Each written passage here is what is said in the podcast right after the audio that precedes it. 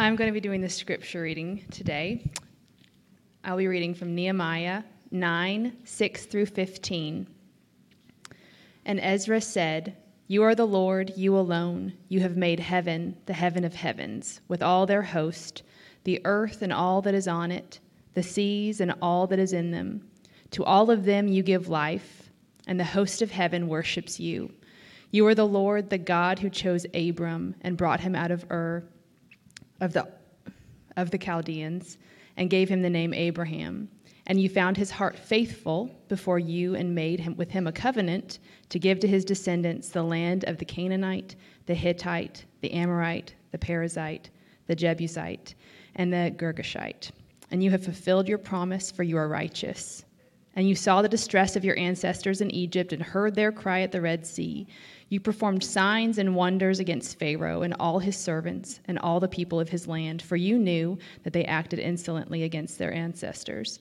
You made a name for yourself that remains to this day, and you divided the sea before them, so that they passed through the sea on dry land. But you threw their pursuers into the depths like a stone into mighty waters. Moreover, you led them by day with a pillar of cloud, and by night with a pillar of fire, to give them light on the way in which they should go. You came down also upon Mount Sinai and spoke with them from heaven and gave them right ordinances and true laws, good statutes and commandments. And you made known your holy Sabbath to them and gave them commandments and statutes and a law through Moses your servant. For their hunger you gave them bread from heaven, and for their thirst you brought water for them out of the rock. And you told them to go in to possess the land that you swore to give them. The word of the Lord. Thanks be to God. We are going to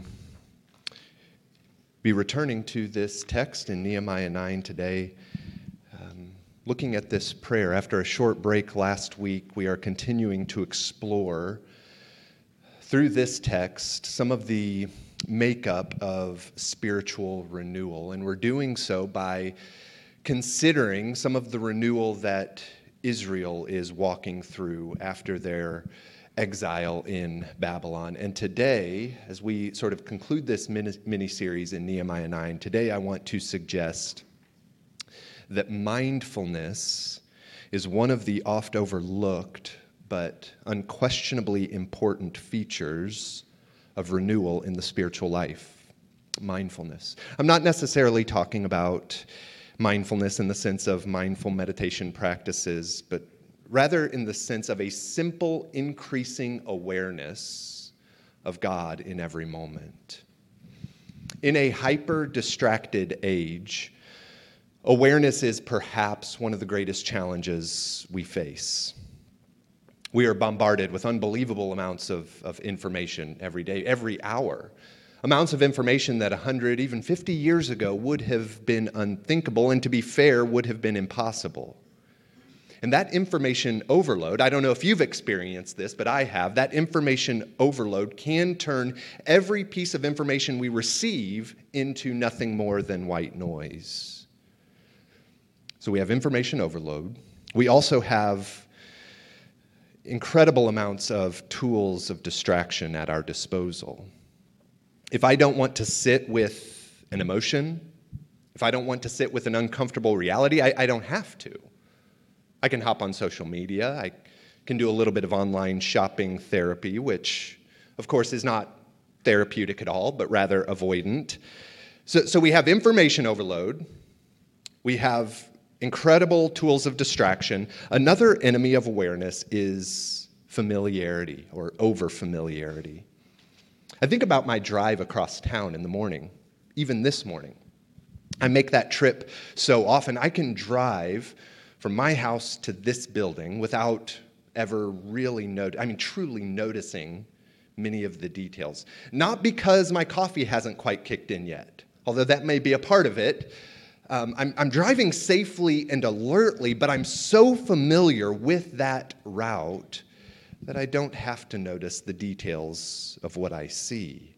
If you asked me to recount specifics about what I saw on my way here this morning, I would have a difficult, I, I would have more luck telling you about a drive on our vacation earlier this summer that I made one time over familiarity.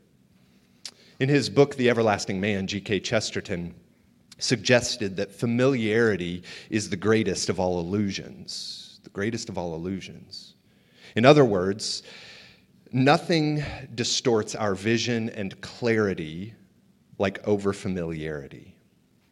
The Catholic priest and author Ronald Rolheiser, commenting on what Chesterton writes there, he, he put it this way He said, The secret to life is to learn to look at things familiar until they look unfamiliar again. We open our eyes to depth when we open ourselves to wonder. He went on to suggest that spiritual renewal occurs when our eyes begin to shift away from seeing through familiarity to seeing through wonder, being surprised again at the presence and activity of God, even in the mundane and ordinary. So, a question I want us to consider today is it possible that a lack of mindfulness could be one of the greatest impediments to the spiritual life? I mean, how can we even notice the activity, presence, and invitation of God in each moment if we are going through life not actually recognizing our lives as spiritual beings in communion with God in each moment? The importance of awareness, I want to submit today, cannot be overstated when it comes to our spiritual development. So, two weeks ago, we, have already spent some time in Nehemiah 9 thinking about awareness. Two weeks ago, though, it was awareness in terms of ourselves, facing who I really am. We walk around ourselves, as Dostoevsky wrote. We, we embrace introspection. We refuse to lie to ourselves who, uh, about who we really are. We enter into habits of confession. So we talked about awareness in terms of the self. Today we shift our focus to awareness in terms of our relationship with God. So as we continue reading this prayer that Ashley has just started reading for us a moment ago, remember the people have recently returned to the city of Jerusalem. The conclusion of the Babylonian exile, the, the temple has been rebuilt. The walls around the city have re- been rebuilt. And now the people are beginning to embrace these efforts of spiritual renewal. And I think as we read this prayer, we find uh, some keys that could help lead us on a daily basis into this posture of renewal. So I want to pick it up where Ashley stopped reading. I'm going to read another lengthy section beginning in verse 16. But they and our fathers acted presumptuously and stiffened their neck and did not obey your commandments. They refused to obey and were not mindful of the wonders that you performed among them. But they stiffened their neck and appointed a leader to return to their slavery in Egypt. But you are a God ready to forgive, gracious and merciful, slow to anger and abounding in steadfast love, and did not forsake them. Even when they had made for themselves a golden calf and said, This is your God who brought you up out of Egypt, and had committed great blasphemies, you in your great mercies did not forsake them in the wilderness. The pillar of cloud to lead them in the way did not depart from them by day, nor the pillar of fire by night to light for them the way by which they should go. You gave your good spirit to instruct them and did not withhold your manna from their mouth and gave them water for their thirst. Forty years you sustained them in the wilderness, and they lacked nothing. Their clothes did not wear out, and their feet did not swell. The prayer doesn't end here, but we'll, we'll pause at that point. So we find in this prayer they're walking through some of the specifics from their national history. They confess their personal and personal sins and the sins of their ancestors, which we talked about several weeks ago. Sins that included acting presumptuously and acting in disobedience. But I wonder if it's possible that behind all of that was their refusal or their failure to be mindful as Ezra says in the prayer, of the great wonders God performed among them. We were not mindful of the great wonders you performed among us. when we forget the presence of God, the activity of God in each moment, apathy dominates, and I think sin hovers nearby. So, like the ancient people of Israel, perhaps many of our own missteps originate in that forgetfulness of the great wonders God performed in the past and a forgetfulness of his ongoing presence with us in this moment. We are so often, I'm speaking of myself, so often simply not mindful of God's presence in this moment. Richard Beck, who's a psychologist, he teaches at Abilene Christian University. He said this While God is everywhere, without visible and visual reminders of God's presence, we're going to struggle in our disenchanted age to remember that God is even there at all. Lack of mindfulness or awareness. You know, one of the things that we hope to do every week, week after week, as we gather with the body to worship, as we also engage in individual spiritual practices throughout the week, one of our hopes and prayers is that we might be reminded of God's presence. I think we do this in so many different ways. Of course, we do it through explicitly spiritual practices like prayer, singing songs together, together or reading the scriptures. I also think we do it through much more ordinary spiritual practices. I think this is also a part of why the sacraments of the church. So I'm thinking specifically of baptism, which we will participate in in a few weeks, and the Eucharist or communion, why, why these sacraments involve tangible things water, bread, liquid.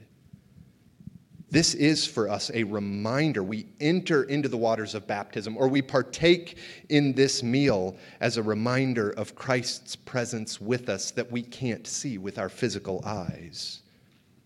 This is, for instance, one reason we incorporate a practice like lighting candles during worship. Maybe you see people light candles in prayer. That, that is not a sort of magical ritual that, that ensures that our prayers are lifted up to God in some far off distant place. Rather, it's, it's a visible symbol and a physical act that reminds us that Christ is here that reminds us that Christ is the light of the world. Light is an important image throughout our scriptures.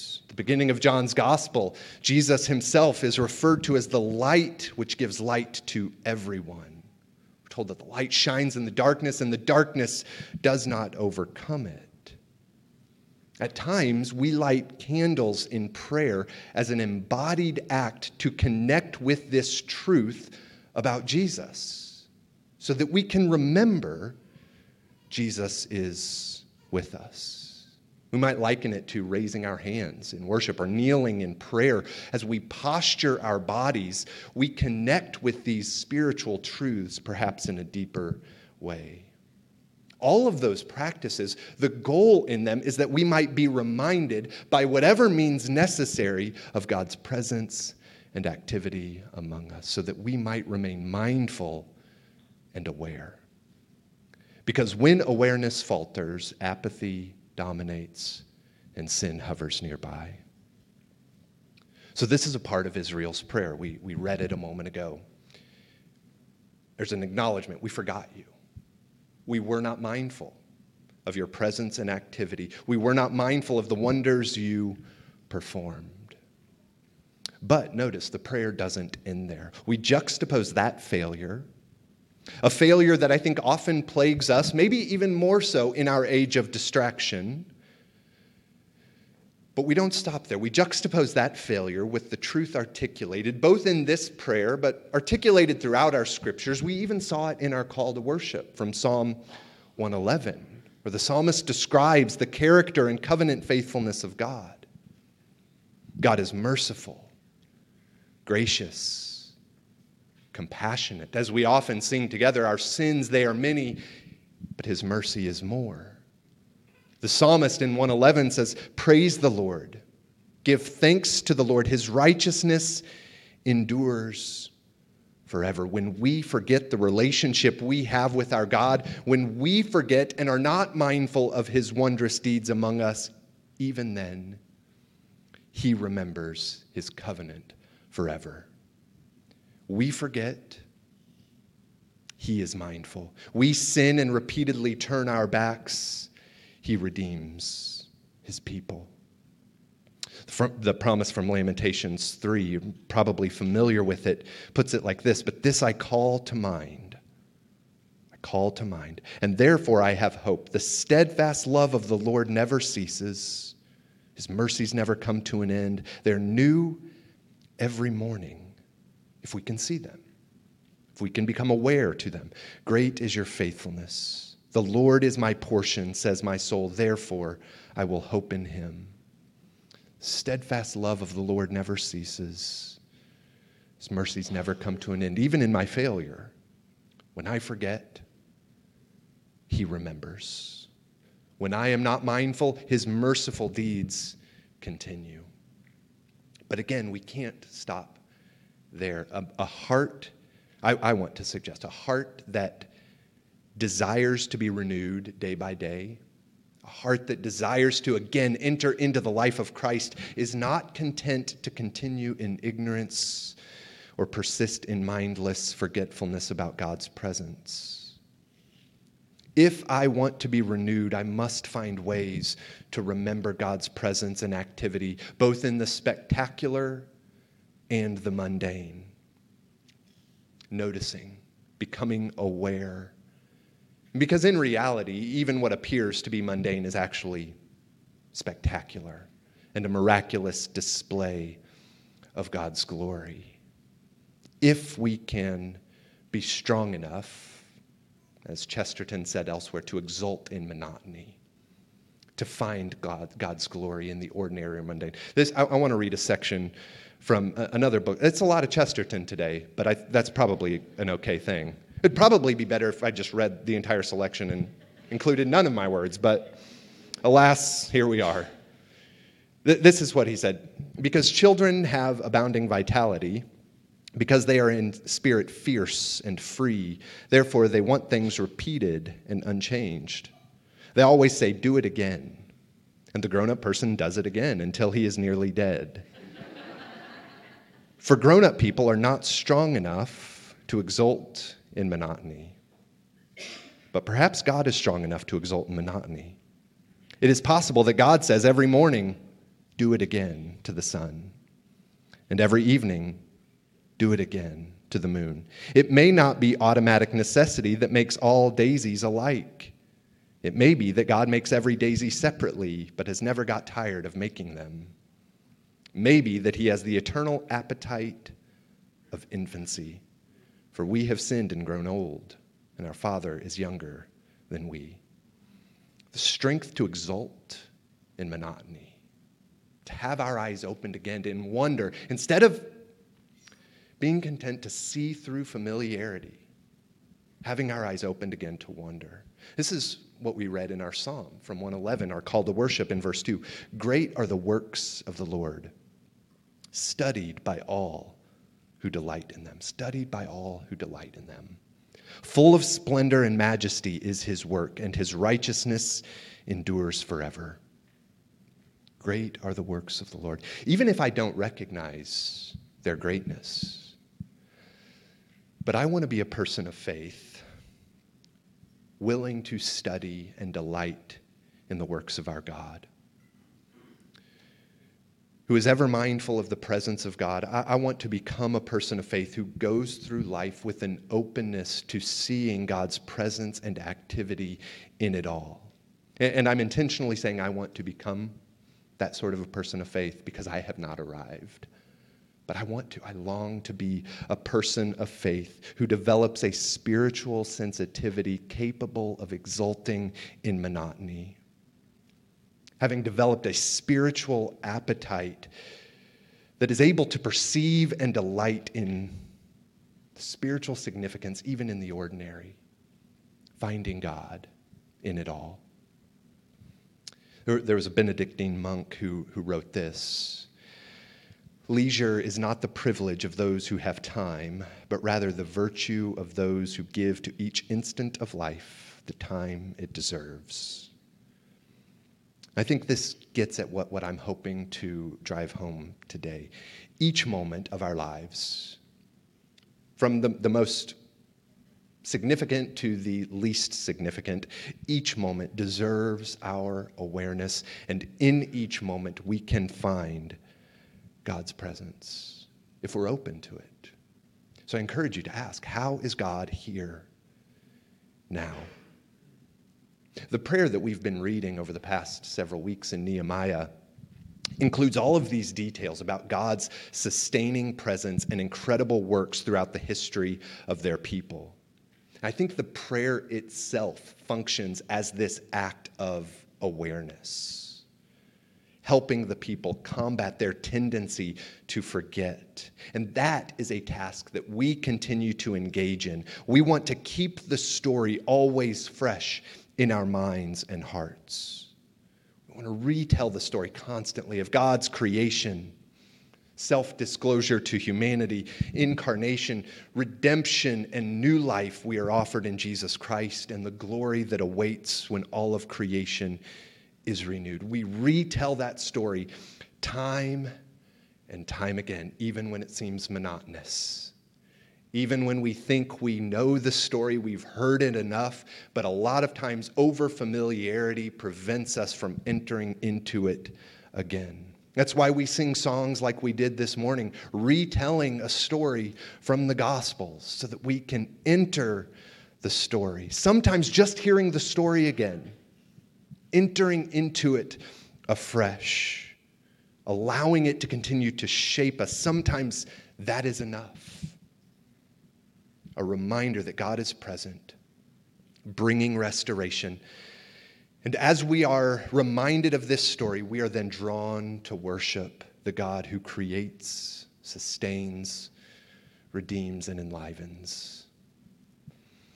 So, as we bring this to a close today, I, want to offer a very simple suggestion for beginning and ending the day with the goal of becoming increasingly aware of God's presence and activity. It's not a new suggestion, it's one that we've talked about a lot over the years, and it's not an original suggestion.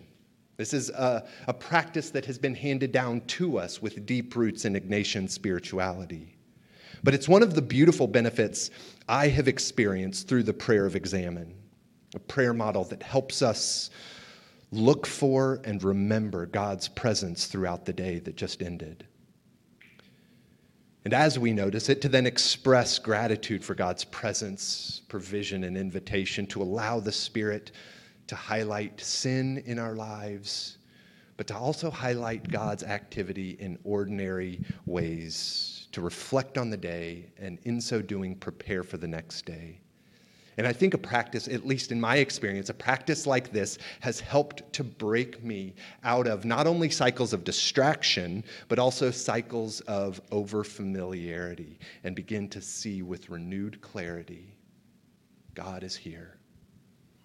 Even when it doesn't seem like it, when I'm doing the dishes or folding laundry, God is here in this moment. And there's an invitation, even in the monotony, into life with Him. To wrap this up, I want, I, I already said that. So to continue to wrap this up, I, I want to conclude by returning not to our tendency to forget, not the fact that we are often not mindful of the wonders God performs, but in stark contrast to our forgetfulness, we are reminded God is ever mindful of his covenant. He is gracious in mercy reminded that He is ever mindful of us, He is ever merciful toward us, He is ever embracing as we return. We see that voiced in the prayer. But you are a God. We've, we've voiced our failure. We have not been mindful of your wondrous deeds, but you are a God ready to forgive, gracious and merciful slow to anger, and abounding in steadfast love, and did not forsake them. even when they had made for themselves a golden calf and said, This is your God who brought you up out of Egypt, and had committed great blasphemies, you, in your great mercies, did not forsake them in the wilderness. Thanks be to God. You did not forsake them. They ran, they sinned, they forgot. You are gracious, merciful slow to anger, abounding in steadfast love. We run, you do not forsake. Like how Kenneth Tanner put it, he pastors a church in Michigan. He recently said, No matter the distance, our hearts and minds sail from God. God is our stowaway. Would you stand? That was powerful.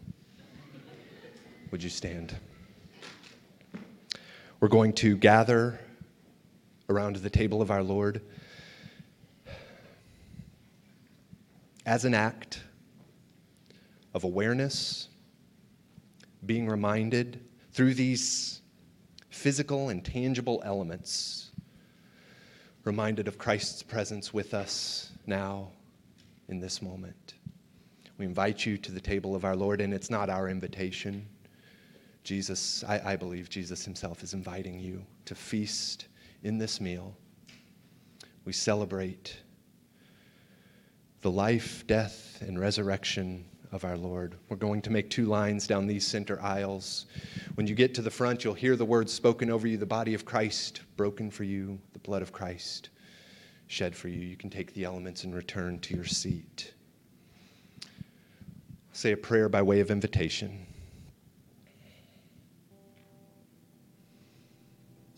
Jesus, even this morning, as we have said prayers, confessed creeds, sang songs together, had conversations with one another, all as an act of being reminded in our age of disenchantment, being reminded that you are with us, that you are here. We not so much invite you into this moment as to recognize your presence here. We open our hearts and our minds to receive from you